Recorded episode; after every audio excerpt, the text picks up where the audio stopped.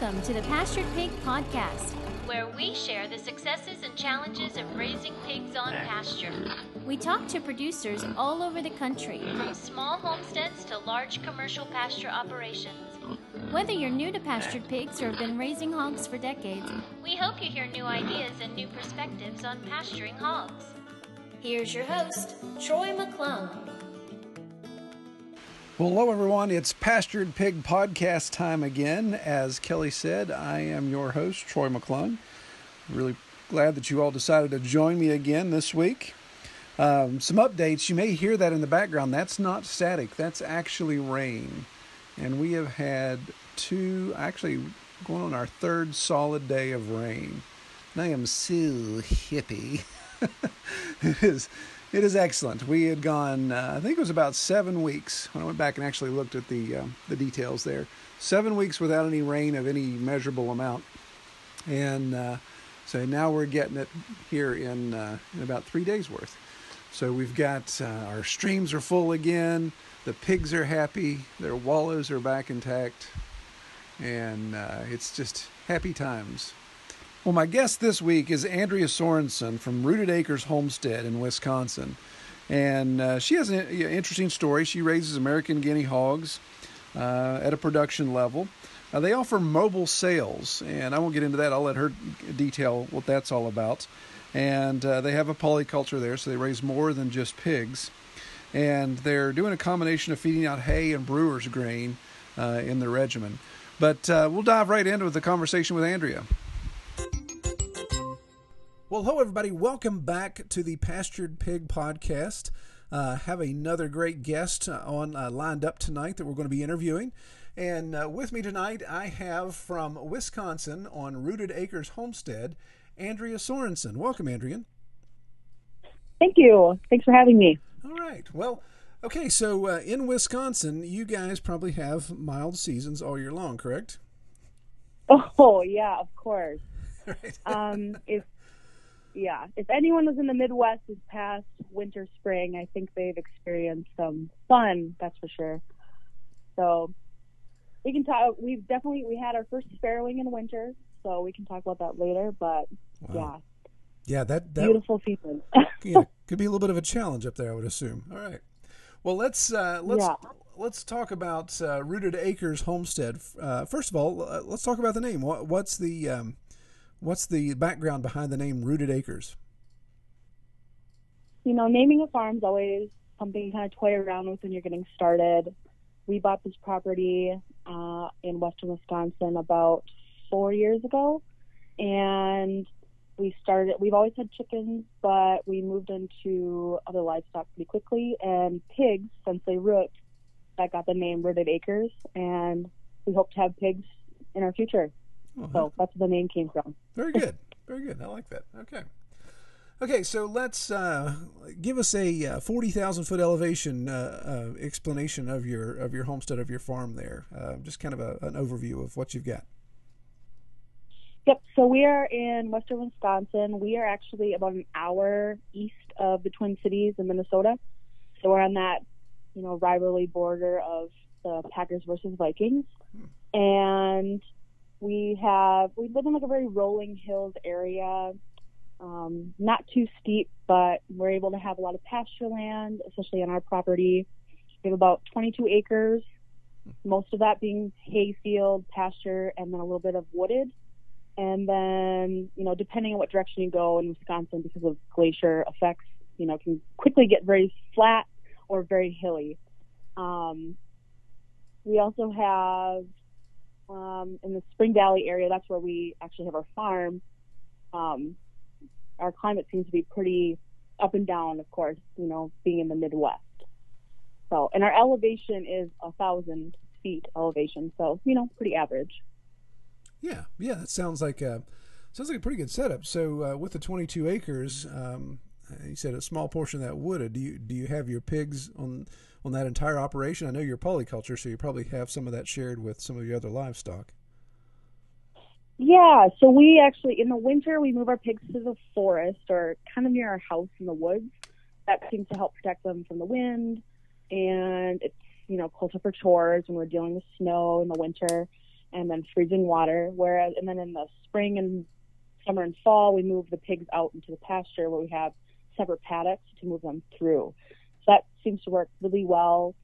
You know, always the challenge of moving pigs, but we're able to take advantage of our property that way. Yeah, excellent. Yeah, so the the forest kind of becomes. Um, uh, do you keep them kind of in a, in a smaller section there, so it kind of becomes a bit of a sacrificial area in the wintertime? Oh yeah, yeah, yep. Still sacrificial, definitely. Yeah. And it's been so rainy this past few months that we've had like a really high precipitation in our um, late winter, and now even now we got two inches today. So uh, trying to clear that out, it is pretty muddy. But as soon as it freezes, it is it stays pretty well. And you know, pigs in the winter they kind of just have their roots to the food, to the hut, and then they don't really seem to adventure much out past that. Right, exactly. Okay, so um, what what type of pig, what breed are you raising?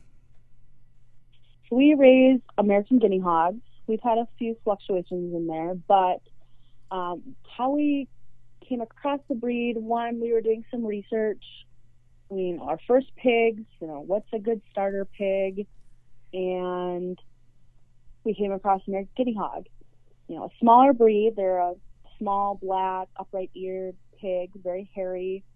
Um, they don't get as big as their boars and sows, which is appealing as a first time pig owner and potentially breeder. Um, so then we ended up, you know, purchasing our first two barrows. So that was our appeal. There's another factor of we were reading about they're nice, but really great meat quality since they take longer to raise. So that was appealing to us as first time pig owners. Yeah, yeah. So and that's interesting. Obviously, there's um, you know when you when you talk to if you polled all these different pig farmers, uh, pastured pig farmers, you know there's there's there's people that say okay, there's smaller breeds. Uh, you, you're you're not going to be able to get as much yield on them, and and you know all the Mm-hmm. the negatives there. But um, and I'm torn between both. But uh, there's a lot of benefit in raising uh, the smaller breeds. Uh, as you mentioned, obviously Yeah. handling and and just that in general. But what are some of the other benefits you've seen with those smaller breeds? Well, one is, you know, moving them has been moving a pig is always uh, quite the feat. If they don't want to go there, they don't want to move. So, learning how to move a pig with food as a, you know, you know, don't feed them, feed them a little later in the day, and then we can. We've taught them to go up our ramp on our trailer, and then we were able to move them that way. So that was a good appeal. Um, you know, smaller litters for someone that's starting with breeding is always a good thing to think about. You know, you don't want to end up with 12 pigs right away, piglets at least. You know, then you have to figure out how to castrate and how you're going to deal with, or you know, you know, promoting or selling your meat. That's a good way to start. We always have loved their personalities. They're extremely tame. Our boar is probably our friendliest pig. Um, he's the first to flop, and we actually ended up with a. There's a couple different lines of American guinea hogs. You know, there's bigger ones that have like longer noses, it seems to be, and then more petite, smaller ones that have more short snouts, so they don't root as much. Our sows are more of the petite breed line. They have shorter noses. They're a little bit smaller, but uh, we also had another line in the beginning, and that's our boar. He's much larger than some of the standard for American guinea hog. I did a tape measure on him last night to just kind of get an estimate of his weight, and he's pushing over 500 pounds, which for an American guinea hog is kind of large, actually. Yeah, that's and pretty good not- size. Big. yeah, it's pretty big size. Um, so we kind of have a bigger strain, at least in this um, western Wisconsin area. So, you know, that's one thing to consider is how big the pig is um, for the American guinea hog line. Because I've also heard people having really, really small ones. hmm Yeah. Yeah, yeah, there there is seems to be a lot of variation in that. So, how about finishing time? So, what's your what's your turn time and, and finish, and what do you consider uh, you know, a market weight for your American guinea hog? and that that's something we've been playing around with. Um, we've had our first, you know, we started with barrows, which I advise for anyone starting with pigs. Just get some barrows, some castrated males or feeder pigs that you're going to them out then, and then. So our first one we slaughtered, and they were 220 pounds at market live weight. Hmm. And then we brought, so that was after, that must have been, that was about 13 months of age. And then I brought in a female that was, we bought her as a breeding deal, but she never produced piglets. Um, I talked to some fellow people that bought, bought some piglets from them and they also had the same issue, but she was about two years old and her hanging weight surprisingly was 280 pounds. Hmm. Wow. From getting hog. Yeah, that's that's pretty good.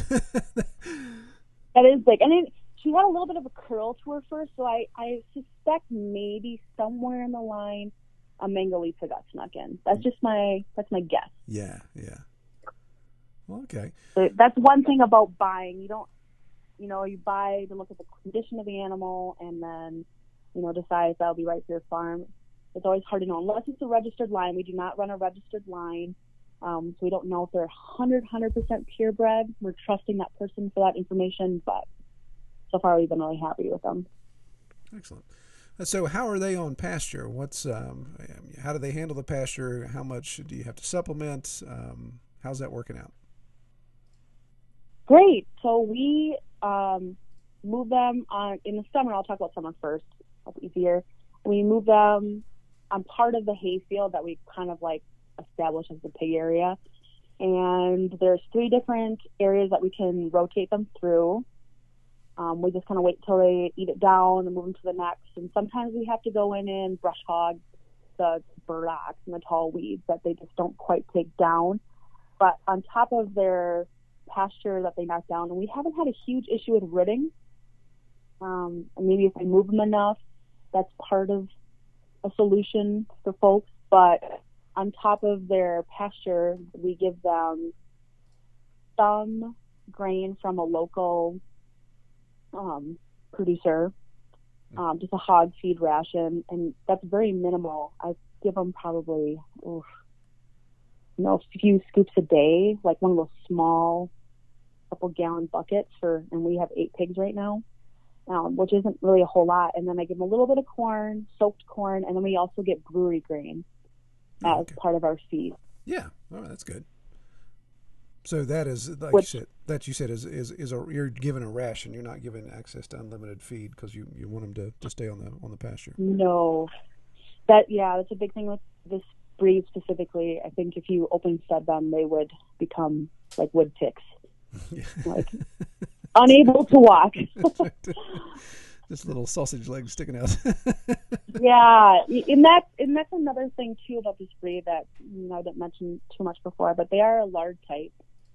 Um, if you overfeed them, they will become extremely fat and blubbery, uh, which is something most people aren't used to in their pork.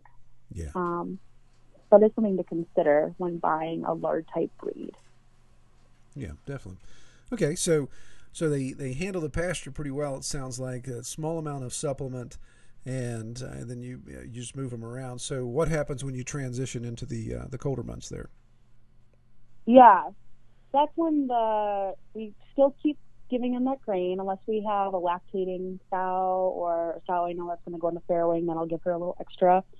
But for the most part, I keep their grain the same.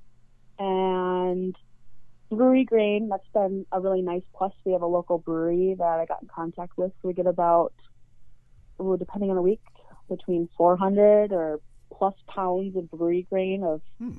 um, their waste barley. That's a nice way for us to make this very cost efficient for having hogs and still working a full time job.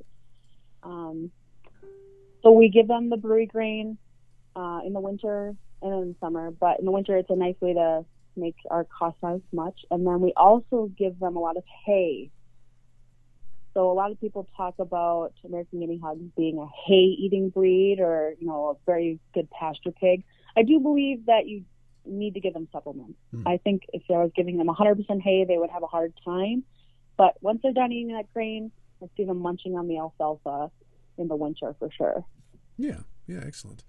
So um, So since you overwinter uh, pigs, uh, what are you doing for shelters? Do, do you have shelter? I know you said you have them in the in the woods, and that helps as a windbreak. Do you have portable huts? Do you have mm-hmm. a barn? How you how you accommodating them there?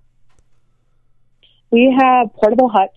We have one that's more of a wooden, bigger, you know, probably six by ten. I use that if we happen to have winter winter farrowings or it gets into the colder season for that. Um, but we also have some metal, like you see the traditional arced huts that you can find for sale. We've collected a couple of those, and they seem to do really well. We pack them really deep with bedding, and they stack right next to each other in the winter. Last winter, uh, on the weather, if anyone was watching in the Northwest, but we had quite, or the Midwest, excuse me, uh, quite the cold snap. We had a polar vortex last winter, so we were dipping down into the negative 50s in our wind chill. And pigs handled it great. It was amazing. Yeah, that's that's a little brisk. yeah, just a little. It was. They would still just munch in the snow, eat their feed, and drink water. It was amazing. I think if it was that cold, I would skip maybe drinking some water. But yeah. we actually had a farrowing in that as well. oh my goodness! It still was successful. wow. All right. So, um, and I apologize for going back, but I, I, I, missed a question I wanted to ask you. You'd mentioned that you get yeah. um, as much as 400 pounds a week of, of brewer's grain. So, if yeah. I'm understanding you right, yeah, you're not you're not feeding all that out that entire week. So, are you, are you storing that? How does that keep, or do you kind of spread that out across some of your other animals? Brewer's grain is like a a great um, thing to have, but there is definitely pros and cons with it. So, you know, if you get the opportunity, just be aware of how much you're taking in. This is a smaller brewery, so we taking what they have each week, and it can depend from one load a week, which is like those big muck buckets. Um, so we get like four in each load, and they're wet, and that's the tricky part. If they were dry, it'd be easy. Mm, yeah. So we take them in, and in the summer, you're dealing with mold and flies. So I try to feed them out pretty quickly in the summer, you know, like a bucket a day, like one of those big muck buckets, but I spread it between our chickens and our meat chickens, our layer chickens and our pigs and a boar. And then in the winter, then you have the flip side. It freezes. So there's a couple times where like hauling them in the house to thaw them, or I would get a hot bucket of water to pour over it to kind of chisel it out. So there is some challenges with it, but it is a free feed. So there is that that factor there. So you need kind of muscle through it. yeah, yeah, kind of factor that into uh, just just you balance the, the, the free feed to the, the labor associated with it, and you just factor that into your, your operation there. Yeah, I've heard of people trying to like dry it out, but it's just it's really wet it's quite wet, so the labor of even trying to dry it would be quite the feat. So we just kind of do what we can, and if you know if a bucket gets too ripe in the summer, we dump it out back and put it on the compost. So yeah, that works too. Yeah, absolutely. So, so back to your your last point before I messed up and backed you up. So with your farrowing, so you farrowed in the wintertime. I, sh- um, I assume you farrowed other times as well. Uh, how how's farrowing? How does farrowing go with American Guinea? Do you have to all right, do you have to assist? Is there any special setups you have to do there? No, I, we have had our first farrowing ever was I think she had them too early. So we we've had four farrowings total on our farm so far. Hmm. First one, I think she had them too early. Had no interest in the piglets when they did pass. Um, the next we had in the fall, last fall, all successful, and the shelter was pretty quite. It was very minimal. She built a nest a little overhang lean to, and she did great. You know, it was rainy, piglets were tough, so no assisting, but so easy birthing. I haven't had to do anything with uh, assisting with births so far, luckily. Um, and later litters or farrowing that we've had was the last one was in the no in the middle. It was polar vortex one that was a little tricky. You know, I didn't think she was bred, and I looked at her and I was like, mm, I think I think she's going to have piglets, David. That's my significant other. And I was like, we should probably we enclosed her into one of the huts, and put a heat lamp in there, covered the hut with blankets to kind of help insulate, and it went really well. Uh, we only lost two actually out of that farrowing, so uh, we feel very lucky that way. Yeah. And then the most recent one was last May. When we, we have two larger sows that we kind of alternate. Um, she had nine American guinea hogs, but there's always the crushing issue. It seems like with the large breeds, especially if they're the shorter ones with short little legs. And she did crush quite a few of her piglets. So part of the game. So what are you seeing? You said in that litter you had nine. What are you seeing uh, litter size on average? We we've seen between four and ten. Seem to be our size. I'd like to, you know, nine. I feel like for some that's probably, that's not very many, but with these it seems like it's better if we have like eight or seven. But you know, with her it seems like she got kind of downhill, and every time she rocked to get up, we had a little bit of crushing issue. But I think that's something that happens when you farrow on the ground, and you know, Yeah, yeah. once they get past, yeah, Yeah, and, and that's obviously not uh, not exclusive to the AGH. I mean, all pigs, and we, we have that issue with our full size breeds, and and that really becomes the um, you know the challenge. And you know, if we, we polled everybody, I know there's some that, that listen to the podcast that would argue they're probably screaming right now at their at their uh, mobile device or whatever, saying you know, farrowing crates, farrowing crates, and and, I know. and that opens a whole nother whole nother can of worms and a whole nother debate that will be a different podcast. But yeah, it, it, it as a as a producer and you have those days, you go out to the barn and you see that, uh, then that, that definitely sticks in the back of your mind. If if maybe there's not some um, you know, not some merit to to using one of those. I know, and even you know we've we talked about that because you hate to go out there and find them crushed. It's like, oh, they would have made it just a couple more days, they'd be a little bit more quick to get around mom, getting up and down. You know, and if it's cold at all, they go next to her. And we have a heat lamp, but still, there's always mom. Uh, we so we've we've considered a farrowing cr- crate even within like the first couple days Mhm. it could make a dramatic difference in survival rate. So it's something we talk about, but we're learning. Yeah, yeah, and it's I think I think you just have to just have to figure out what's best for your farm and for your livestock and for your setup. Um, yeah, you'd think with um, especially in the wintertime farrowings that the heat lamp would, would draw them away from, from mom enough that you wouldn't have that. But they like I said, they always they always got to come back and nurse. They got to feed. So Oh yeah. yeah, exactly. Well, all right. Well, you had mentioned this uh, already before, but let's talk about that a little bit. So um, so you have a day job. Do, does your significant other have a day job as well? And how do you balance all of that with uh, with farm life? Yeah, so I am a full-time teacher at high school, a local high school. I'm an art teacher, and then my significant other, we've been together, we've been together nine years, so it's been a while. Uh, he works for the city in our town as well. So uh, it's not what's nice about being a teacher is you know everyone says we have the summers off, Mhm. uh, so that's always nice in the summer to really devote to the farm, and that's when I can take the time to you know, for our garden, focus on, we have other animals too, like sheep too, focus on lamb, um, raising meat birds, and focusing on like pigs and farmers market. And in the school year, which now it's September, uh, back into the swing of things, you know, balancing working full time and chores and just doing management of the farm on the weekends. It's nights and weekends, which you know, if you're starting out, it seems like that's kind of common. So yeah, rushing home, doing chores, and Right. Play. using the daylight as much as possible. exactly. Yeah, that's what I'm thinking. Play beat the clock with the the sunset. I, I know what that's like. I- yeah. Well, all right. So, um, all right. So you mentioned something there about farmers markets. So, to to bring everybody up to speed, obviously you're not just raising uh, uh, the AGH for your personal consumption. You are actually reselling. Uh, so let's let's go ahead and go down that path. Um, uh, where where are you reselling? How are you reselling? What's that look like for you all?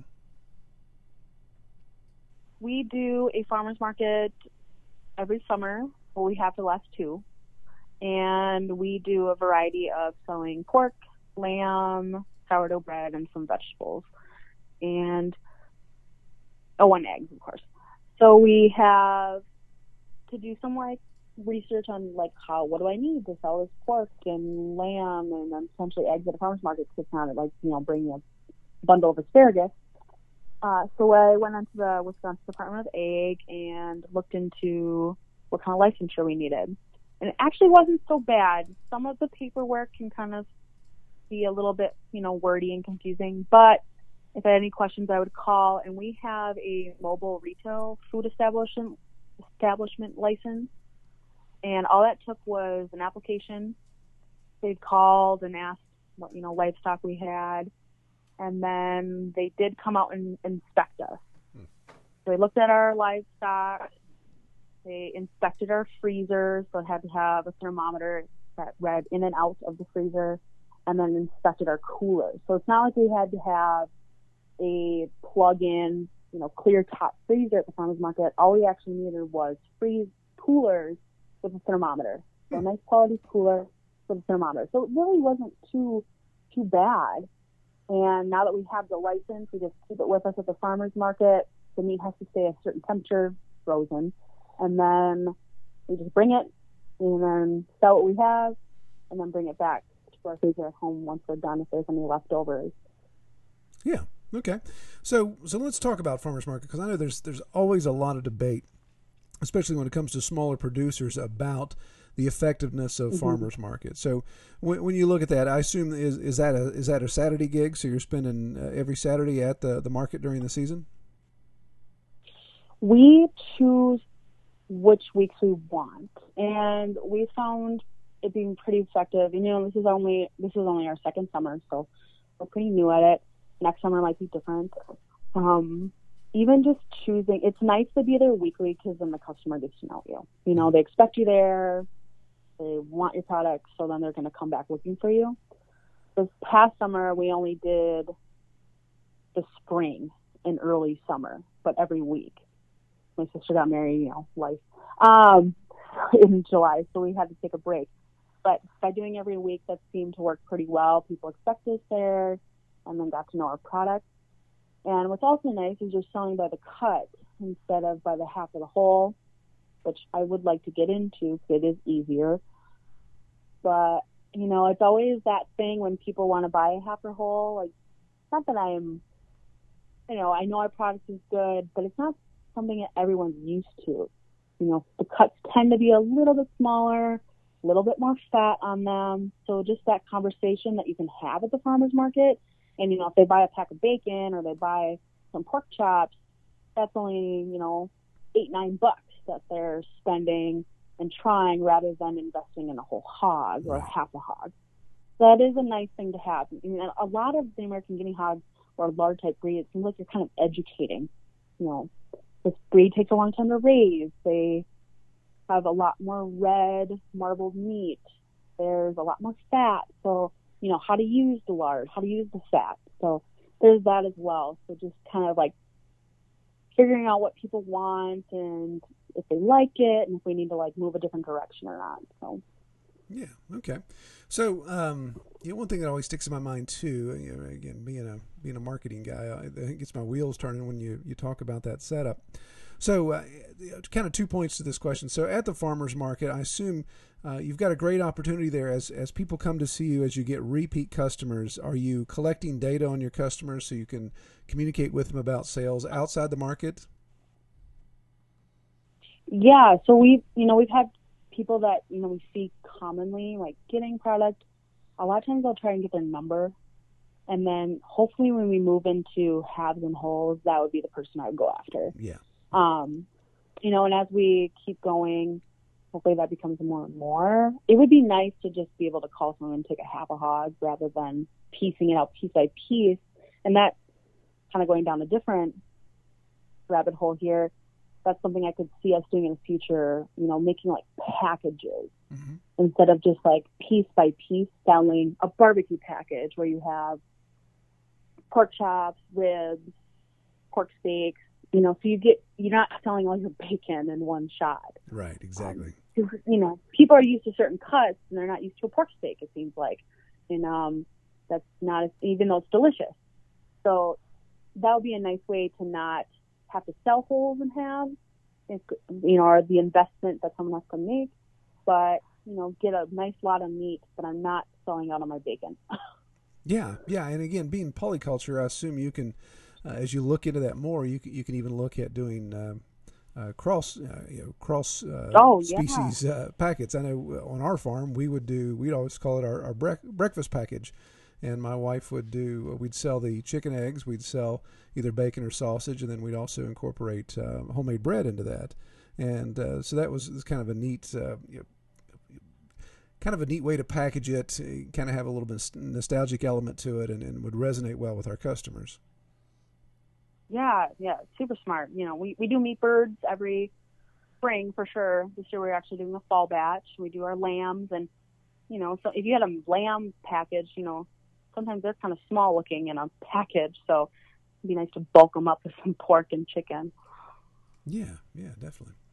Well, um, also along the same lines of being uh, being polyculture, do you see that at the farmers market, the fact that you have eggs, you have lamb, you have chicken, is that does that help with your pork sales? I mean, or do you have very diversified uh, customers that are coming exclusively for this particular item? We are selling in a smaller town farmers market. It's not the you know not teeny tiny, but so I wouldn't say we're getting like as many hits on the pork as I'd like to see. Uh, but we do do like from scratch sourdough bread, which brings customers in. You know, see, that's the one thing about selling meat at the farmers market that is hard unless you have a nice, clear, covered cooler or like freezer. They don't see the product. I can't just let a pork chop sit out on the table. Right. Uh, we made the mistake already once. Do not have your pork wrapped in paper if you're selling at the farmers market. It's a lot easier to be like, would you like to see this cut? It's wrapped in plastic. And it's a lot easier to, you know, bring to the farmers market and bring home and freeze. You know, it kind of gets a little bit wet. It's not a big deal if it's plastic, but if it's paper, it's a little bit trickier. Uh, but that's something we've learned. Do not wrap in paper if you're at the market. You can at least show them quickly what it looks like. But that has been kind of a trick. We've leaned toward retail asparagus, which is like a high selling spring crop and the sourdough breads that bring people in. They have something to see, and then we can push our meat. Yeah, yeah, that's that's that's excellent. Yeah, and I, I agree with you on the vacuum sealed. I, I, think if you're dealing in cuts at all, uh, whether it's mm-hmm. at a farmer's market or whether you're uh, you're selling them off the farm. People want to see that, especially if they're not that familiar. And as you said, it, it's a great point. People know bacon, they know sausage, and most of them know pork chops. But when you start talking about a, a picnic roast, or you talk about uh, you know, ham steaks, or some of those things, or ribs, or or uh, you know, incorporating some of the other elements, you know, that I always get strange looks when we talk about jowl. And um, yeah, so yeah, pe- people just have to see it to be able to understand it. Yeah, exactly. Okay. And that and that kind of leads to like you know cooking it as well. Um, you know, dealing with the extra fat. You know, our pork, our bacon does have more fat, so I can, uh, know, how to drain off your bacon grease and actually use it to cook the potatoes. You know, it's a great way as well take advantage. Yeah, and I think it's, it's, it's funny too, as you as you mentioned, you know, the, a educating people on how to use it, but also tearing down some some uh, bad education that, that we've gone through over the past several decades about how oh lard lard will kill you dead you know you never use lard because it's you know it, it's what's giving everybody heart attacks and and you find you know, all this information is is so not true um, oh yeah. So it, you know, it's it, you you find it to be a challenge. You know, we have a lot of uh, what I call ur- urban customers that that when they say, "Oh, you you know you being a pig farmer, you're you're probably one foot in the grave already because of the bacon that you eat." It's like, oh no, actually, my last physical, I'm pretty good shape. but that whole discussion yeah. of you know pig fat is unhealthy. Uh, you know this this this animal is not a healthy animal to eat on a regular basis. Well, even just lard. You know, just having conversations with people about lard. And I wish I could sell rendered lard, but since if you render it, you process it, so you can't sell it. I could sell raw lard, unprocessed. But uh, you know, the vitamin D that's in it is just huge because what you only find in pasture pigs because they are out in the sun absorbing all that vitamin D into the fat rather than pigs that are, you know, housed in barns. So just like the beneficial factors of that, such a, you know, not processed food, you know, using lard and cooking for everything instead of your canola oils. Yeah, yeah, definitely, definitely. Okay, well let's um, let's look here at um, so so you're saying right now you're you're primarily doing the cuts. You're you're not getting into wholes and halves a lot, or are you you you are currently selling some wholes and halves? The wholes and halves I do are to family and friends right now. So, you know, I'd like to venture out into beyond that. That's kind of the next step, especially as we're getting, you know, as, as you have more piglets and you keep some back. It seems like you seem to collect some gilts. And right now I have one that looks like she's about ready to pop. So, you know, having a few more piglets on hand, it'd be nice to not have to freeze all those cuts. And that's where having them are nice. You sell them, they pick them up from the butcher. Uh, I don't have to worry about freezing them uh, while we're waiting for farmers market customers. So that would be something I'd like to look into the future. Yeah, is selling more wholes and halves. Yeah, and like you say, they, and we do. Go ahead. Oh, sorry. I was going to say that that does um, give, does give you the variety that, that you need there and can help. Um, it, it's nice to be able to move it move inventory faster, and, and that that balance. Uh, and this is you know this is a whole other mm-hmm. podcast as well, talking about you know when you sell a whole or half and you can uh, pass the production cost, the, the the processing costs onto your customer, uh, then you don't have to shoulder that. But when you sell individual cuts then you have yeah. to you, know, you have to have that out of pocket for the processor. So that affects cash flow. Again, you can put that into your, your unit price, but that affects cash flow. If you if you've butchered you know three or four, or five, ten hogs uh, for cuts, and you, you have to absorb all that processing up front, then then that can affect cash flow. Oh yeah, and then you got you have to freeze it and pay freezer costs. We just bought our fifth freezer last Friday. Yeah, so yeah. I'm feeling it. Yeah, we we built a walk-in on our on our farm, and that was probably one of the biggest mistakes I've made. I I should have just invested. Oh in, yeah. I should have just invested in uh, in more freezers instead of trying to be um, you know, Mr. Handyman and, and do my own because it was what I thought would be very inexpensive turned out to be very expensive. Walk-in freezer. Yeah, yeah, we built an eight by eight okay. walk-in. Yeah, so so yeah, it was was a bit of a nightmare yeah, I can. I, I, I talk about that. Maybe I should not do that. well, it, it's it's one of those things. It's nice to. I got the unit, the actual freezing unit, for free. It was it was a barter. Okay. And so I thought, wow, I'm I'm I'm really ahead of a lot of costs. Uh, but by the time I got the the the box built, and, and I tried to do that myself when I should have just looked to buy a, a prefab unit, uh, the door, all of those type of things. Uh, the freezer works great, but it costs me about $150 a month in electricity to operate. So it's uh, oh. uh, yeah, it gets it gets a little steep. So I, I really have to have it full to justify it running. Yeah, yeah, that's more than I thought it would be. Wow. Oof all right, I'll stick to my chest freezers and uprights. Well, it's one of those things too. Again, that, that unit is a moose yeah. unit. It, it, it, could it could probably do four times the size. Um, but again, being free, yeah. I'm thinking, well, it's free. You know, what what are the costs going to be? Well, you know, when you, you drive a Cadillac and you got to repair a Cadillac, then you have to pay Cadillac prices. Yeah, yeah, exactly. That'll be fun to fill, though. Yeah, yeah, yeah. Then there's times, yeah, when we, we process 15 to 20 at a time, we, we do pack it pretty full. So it, it does come in handy. Yeah. So, yeah, definitely. There's nothing worse than feeling short on freezer space. Yeah, exactly. Yeah, that's the panic. Picking all this up from the processor. Yeah. Is it going to fit? So let's t- let's talk about your processor. What are your processing options up there? Are, are you USDA? Do you do you have just state inspection? Do you have good access? Do you have to drive a long way? We are pretty lucky. Um, being that we're dairyland and we have lots of farmers around, we seem to have, we actually can like kind of pick and choose, which I've heard other people talk about. They're driving hours and hours to get to their processor, and that's just one direction. We have multiple processors around us, and we've actually been able to like trial some. You know, we've tried one, and then we finally found one that we really seem to enjoy. It's a smaller butcher, USDA inspected. So that's how I'm able to sell parts. And they're a small mom and pop butcher. The owner's always the one to answer the phone, which is great because then I can, you know, you feel like you have a connection if anything goes wrong. Which there has been things that have gone wrong. You know, the butcher date got moved last minute all of a sudden, and we were able to deliver the hogs to his house. He took them in the next morning for us, so that was very generous and Yeah. not something we always run into. Yeah, that that's a unique situation. Hey, we're dropping these off at your house. yeah, exactly.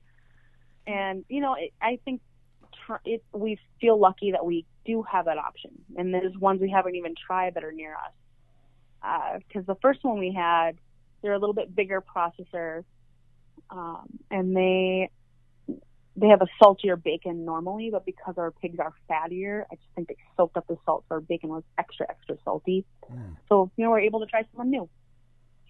Yeah, yeah, that that is a nice resource, and, and it's one of those things as you as you settle on one and you find uh, a, a partnership there that you can establish, then you can start looking at some of those details and and, and get all that ironed out. But that's great. Yeah, I, I envy that. I love I love to have more than one option. The RR options are quite a few hours away. Yeah, that'd be tough. Um, other things we've like last year, I would say it was like our year of first. We had our first successful litter, our first my first time castrating, um, our first death by another animal, and then our first prolapse rectum. That was fun. Wow, you have had a a potpourri of hog issues there. Then, Yeah, well, let's let's we're not stopping. yeah, let's unpack a little bit of that there. So obviously castration. So did you uh, did you go it alone? Did you have some help? Were you trained first? How did you take that on? So I would say I went it alone with the training of YouTube. hmm Yeah. Um, I think I watched your video at one point Oh, okay. um, to, you know, finally feel confident enough to do it. I mean, I, you know, I grew up a 4-H'er, I butchered chickens, butchered, you know, done venison, so I'm not like the squeamish type. But there is something different about castrating a live animal. Yeah. Yeah, yeah, So- and, and it's it's funny how, uh, and again, people that don't understand pigs, and they say, well, well, can't you just band them? Why why you have to get a scalpel? Why do you have to do all this stuff? Just band them like they do everything else. And it's like, okay, well, well, let's stop and have that conversation. But but yeah, there is something intimidating about taking a scalpel to a live animal that's um that's being very audible at that time. Exactly. Yeah, and I get exact. I've gotten that question multiple times. Like, can't you just ban them? Um, I wish that'd be a lot easier. yeah, But- exactly. no, but not quite that easy. But after our first one, I can't lie. I did crack a beer before I had that first one. That I did. Was that for you or the pig? Me. yeah, exactly.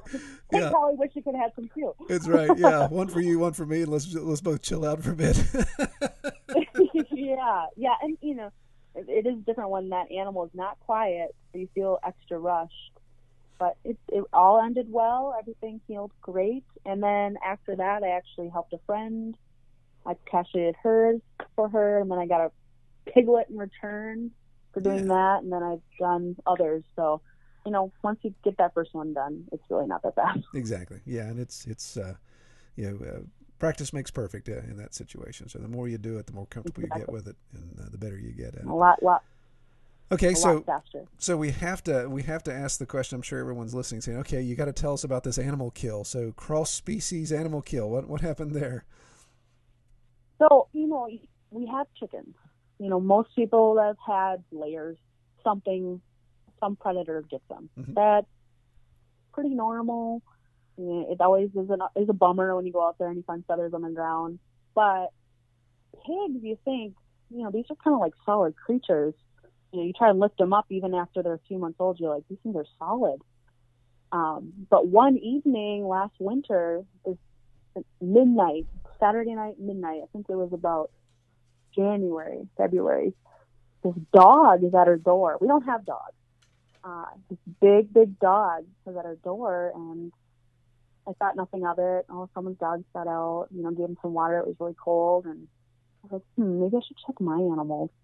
And it was a wolfhound. It was quite a big dog Oh, wow. very, very large. It actually took the back out of one of our three month olds. And so we did have to put it down. Oh my goodness. Um, that was, quite the hard thing to call the owners and kind of deal with that situation. Yeah, So yeah. That that that's. I'm sure that was awkward. I'm sure you being upset at the time. Yeah. And, then the awkwardness of saying, "Hey, your dog just killed one of my farm animals." By law, you know, I'm Mhm. allowed to get uh, compensation for that. But yeah, hmm. and they were very good about you know paying us for a, a pig that we would sell at full size but you just don't expect those things you know things come up when you have livestock you know if you have livestock you have dead stock and that's part of it Yeah, yeah. That's that's a part. keep moving forward Right, exactly. Yeah, that's you, you gotta. If you haven't had loss yet, count yourself lucky, but it is coming. Uh, it it's inevitable. hmm and then you just we kind of had a few rough months there where you're like the middle of winter had a couple deaths and it's like okay but then you get through it and kind of feel stronger in the end Yeah, yeah. Well, again, what doesn't kill you makes you stronger. May kill your livestock, but at least it makes you stronger. Yeah. yeah.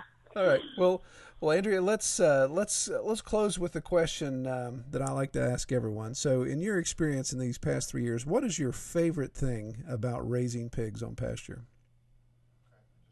I think there's like kind of two halves to that, at least for us. I love seeing them out there. There's something about the attitude of a pig on the farm. Uh, they almost act kind of like dogs in a way. They come running when they're called. They flop over for belly rubs.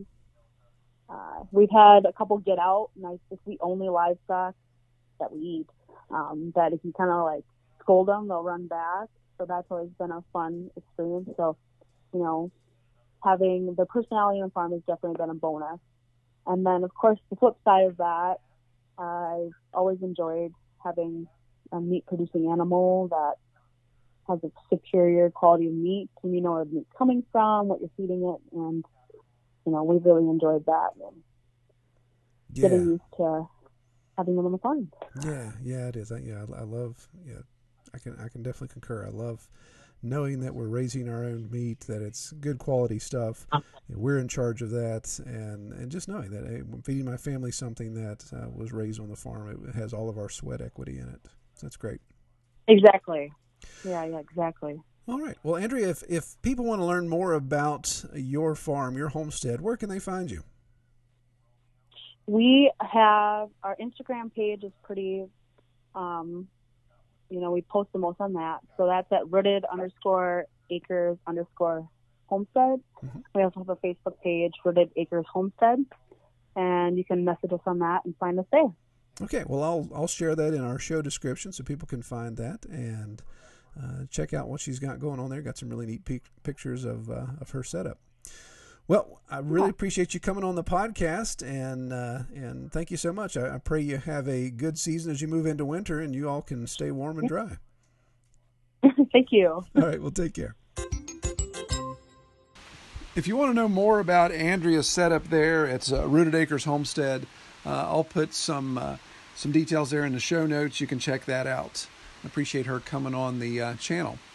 If you uh, happen to be at the Homesteaders of America conference this weekend, that's uh, October the 12th, or October the 11th and the 12th, uh, look for us. We should be there. Our plan is to, to be there and be uh, be there for the two days, checking things out. I know there's a little bit of crossover there. If you haven't yet, and you wouldn't mind taking the time to give us a review, just uh, go to iTunes or whichever uh, feed service you use. Give us a review, give us a rating. That helps other people find us. Um, I still have a couple um, interview slots left in the month of October. So if you would like to be on the podcast or know somebody that would, please just go to redtoolhouse.com, click on the Pastured Pig Podcast link, and there's a, just a simple little form there that you can submit uh, information to me. All right. Well, I hope everyone has a great week and uh, have fun out in the pasture. All right. Take care. We hope you have enjoyed this episode of the Pastured Pig Podcast. To learn more about our podcast or to submit topics or recommend guests for future episodes, Visit redtoolhouse.com.